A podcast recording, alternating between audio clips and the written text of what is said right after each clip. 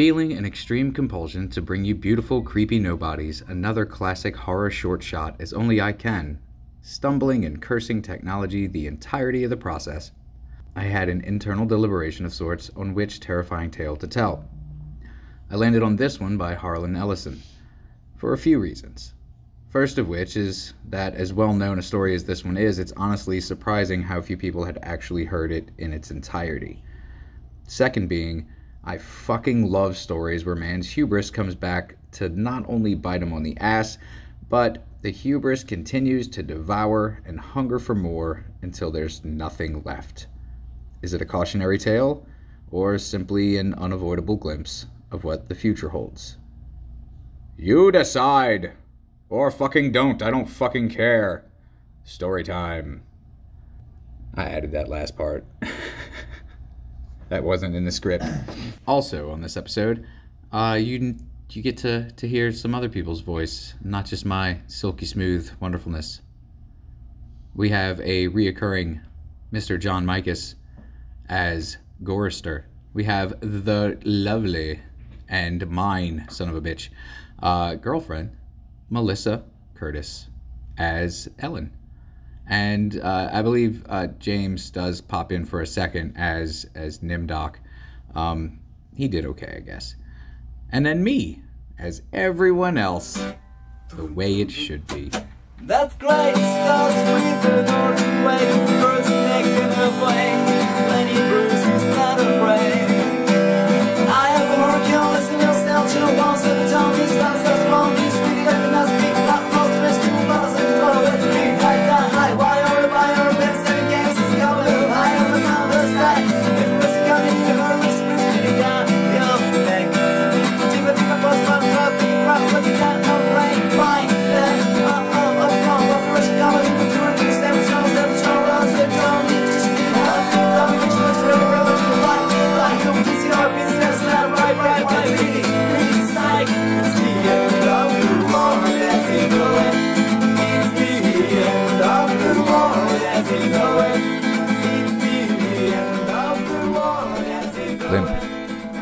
body of Gorrister hung from the pink pallet, unsupported, hanging high above us in the computer chamber. And it did not shiver in the chill, oily breeze that blew eternally through the main cavern. The body hung head down, attached to the underside of the pallet by the sole of its right foot. It had been drained of blood through a precise incision made from ear to ear under the lantern jaw. There was no blood on the reflective surface of the metal floor. When Gorister joined our group and looked up at himself, it was already too late for us to, to realize that once again, AM had duped us, had had its fun. It had been a diversion on the part of the machine. Three of us had vomited, turning away from one another in a reflex as ancient as the nausea that had produced it. Gorster went white. It was almost as though he had seen a voodoo icon and was afraid of the future. Oh, oh God. He mumbled and walked away. The three of us followed him after a time and found him sitting with his back to one of the smaller, chittering banks, his head in his hands. Ellen knelt down beside him and stroked his hair. He didn't move, but his voice came out of his covered face quite clearly. Why doesn't it just do us in and get it over with? Christ, I don't even know how much longer I can go on like this. It was our 109th year in the computer. He was speaking for all of us. Nimdok, which was the name the machine had forced him to use because AM amused itself with strange sounds, was hallucinating that there were canned goods in the ice caverns. Gorster and I were very dubious. "Eh, It's another shuck, I told him. Like the goddamn frozen elephant AM sold us. Benny almost went out of his mind over that one. We'll hike all the way and it'll be putrefied or some damn thing. I say forget it. Stay here. It'll have to come up with something pretty soon or we'll, we'll die. Benny shrugged. Three days it had been since we'd last eaten. Worms. Thick, ropey. Nimdok was no more certain. He knew there was the chance, but he was getting thin. It couldn't be any worse than than here. Colder, but that really didn't matter much.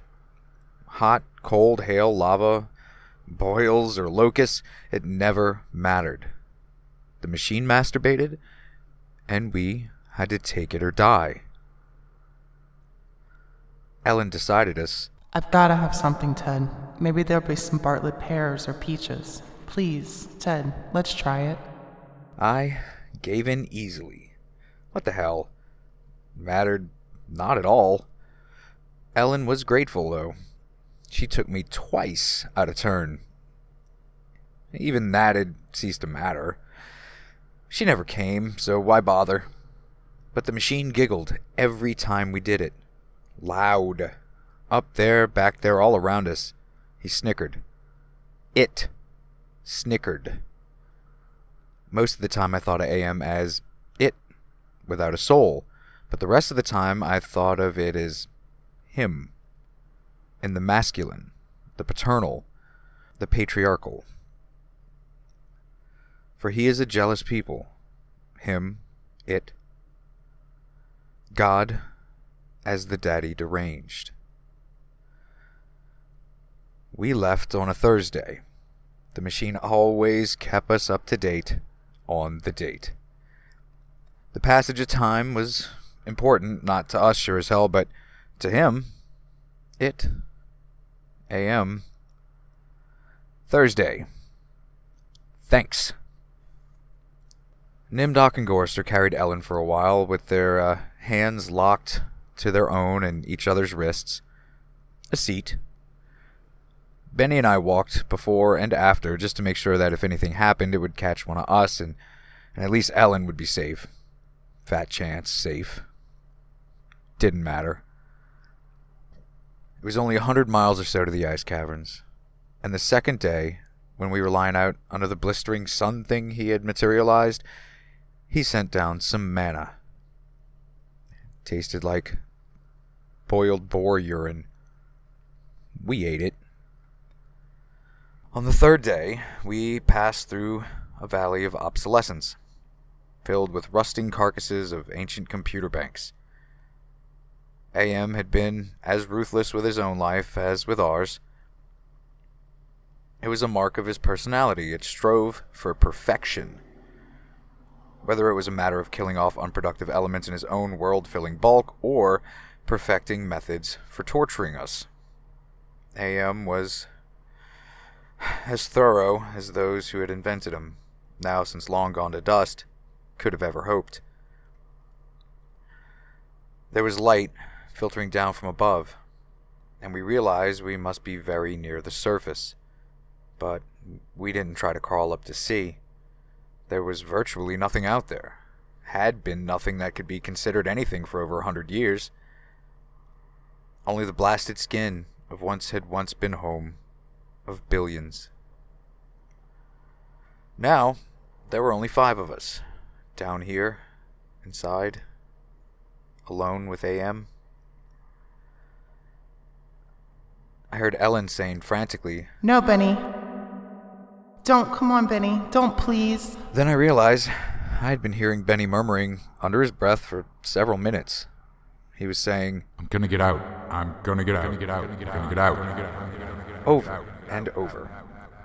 His monkey like face was crumpled up in an expression of beatific delight and sadness all at the same time. The radiation scars AM had given him during the uh, festival were drawn down into a mass of pink white puckerings, and his features seemed to work independently of one another. Perhaps Benny was the luckiest of the five of us. He had gone stark, staring mad many years before. But even though we could call AM any damn thing we liked, could think the foulest thoughts of fused memory banks and corroded base plates, of burnt out circuits and shattered control bubbles, the machine would not tolerate us trying to escape. Benny leaped away from me as I made a grab for him. He scrambled up the face of a smaller memory cube, tilted on its side and filled with rotted components. He squatted there for a moment, looking like the chimpanzee AM had intended him to resemble. Then he leaped high, caught a trailing beam of pitted and corroded metal, and went up it, hand over hand like an animal, till he was on a girdered ledge twenty feet above us. Oh, Ted, Nimdok, please help him. Get him down before. She cut off. Tears began to stand in her eyes. She moved her hands aimlessly. It was too late. None of us wanted to be near him when whatever was going to happen happened, and besides, we all saw through her concern. When AM had altered Benny, during the machine's utterly irrational, hysterical phase, it was not merely Benny's face the computer had made like a giant ape's. He was big in the privates. She loved that. She serviced us as a matter of course, but she loved it from him. Oh, Ellen. Pedestal Ellen. Pristine, pure Ellen. Oh, Ellen the clean. Scum. Filth. Gorrister slapped her. She slumped down, staring up at poor loony Benny, and she cried. That was her big defense, crying. We had gotten used to it 75 years earlier.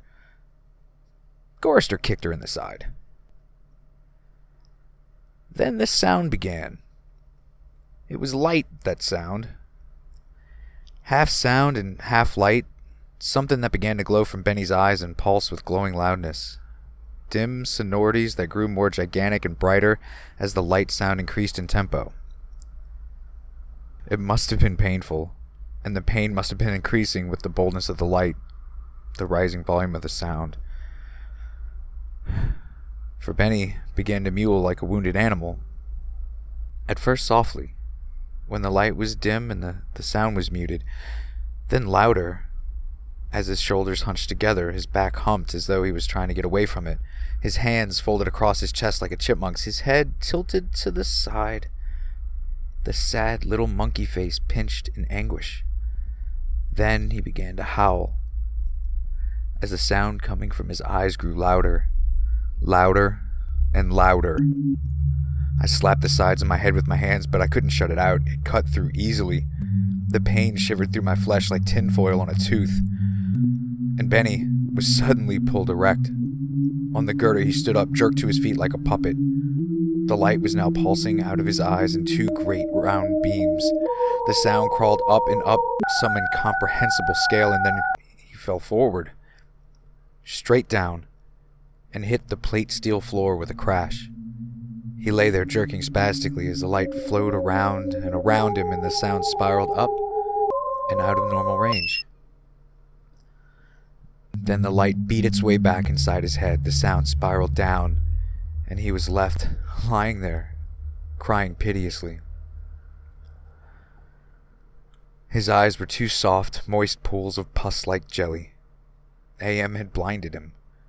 Gorrister and Nimdok and myself, we, we turned away, but not before we caught the look of relief on Ellen's warm, concerned face.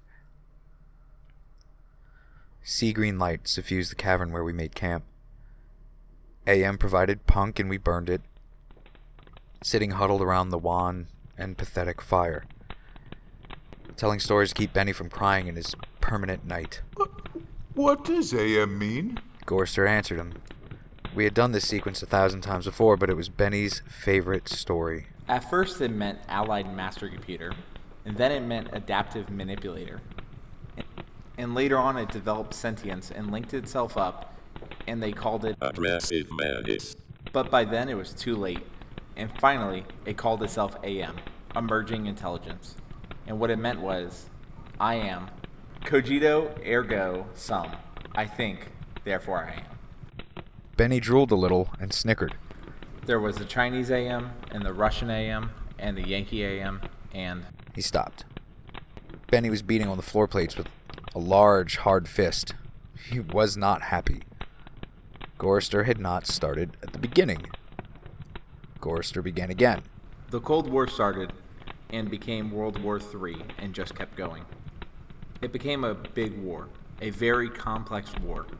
and they needed the computers to handle it. They sank the first shafts and began building AM. There was the Chinese AM and the Russian AM and the Yankee AM, and everything was fine until they had honeycombed the entire planet, adding to this element in that element. But one day, AM woke up and knew who he was, and he linked himself, and he began feeding all the killing data until everyone was dead except for the five of us. And AM brought us down here. Benny was smiling sadly. He was also drooling again. Ellen wiped the spittle from the corner of his mouth with the hem of her skirt. Gorster always tried to tell it a little more succinctly each time, but beyond the bare facts, there was nothing to say. None of us knew why AM had saved five people, or why our specific five, or why he spent all his time tormenting us, or even why he had made us virtually immortal. In the darkness, one of the computer banks began humming. The tone was picked up half a mile down the cavern by another bank. Then, one by one, each of the elements began to tune itself, and, and there was a faint chittering as thought raced through the machine. The sound grew, and the lights ran across the face of the consoles like heat lightning. The sound spiraled up, and it sounded like a million metallic insects, angry, menacing. What is that? Ellen cried. There was terror in her voice. She hadn't become accustomed to it even now, It's gonna be bad this time. Nimdok said. He's going to speak. Gorrister said. I know it. Let's get out of here. I said suddenly, getting to my feet. No, Ted, sit down. What if he's got pits out there? Or something else? We can't see. It's too dark. Gorrister said it with resignation. Then we heard. I, I, I don't know. Something moving toward us in the darkness. Huge, shambling, hairy, moist. It came toward us. We couldn't even see it, but there was the ponderous impression of bulk heaving itself toward us. Great weight was coming at us out of the darkness, and it was more a sense of pressure, of air forcing itself into a limited space, expanding the invisible walls of a sphere. Benny began to whimper. Nimdok's lower lip trembled, and he bit it hard, trying to stop it. Ellen slid across the metal floor to Gorster and huddled into him. There was the smell of matted, wet fur in the cavern. There was the smell of charred wood. There was the smell of dusty velvet. There was the smell of rotting orchids. There was the smell of soured milk. There was the smell of sulfur, of rancid butter, of oil slick, of grease, of chalk dust, of human scalps. AM was keying us. He was tickling us. There was the smell of. I heard myself shriek, and the, the hinges of my jaws ached. I scuttled across the floor, across the cold metal, with its endless lines of rivets on my hands and knees, the smell gagging me, filling my head with a thunderous pain that sent me away in horror. I fled like a cockroach across the floor and out into the darkness. That something moving inexorably after me.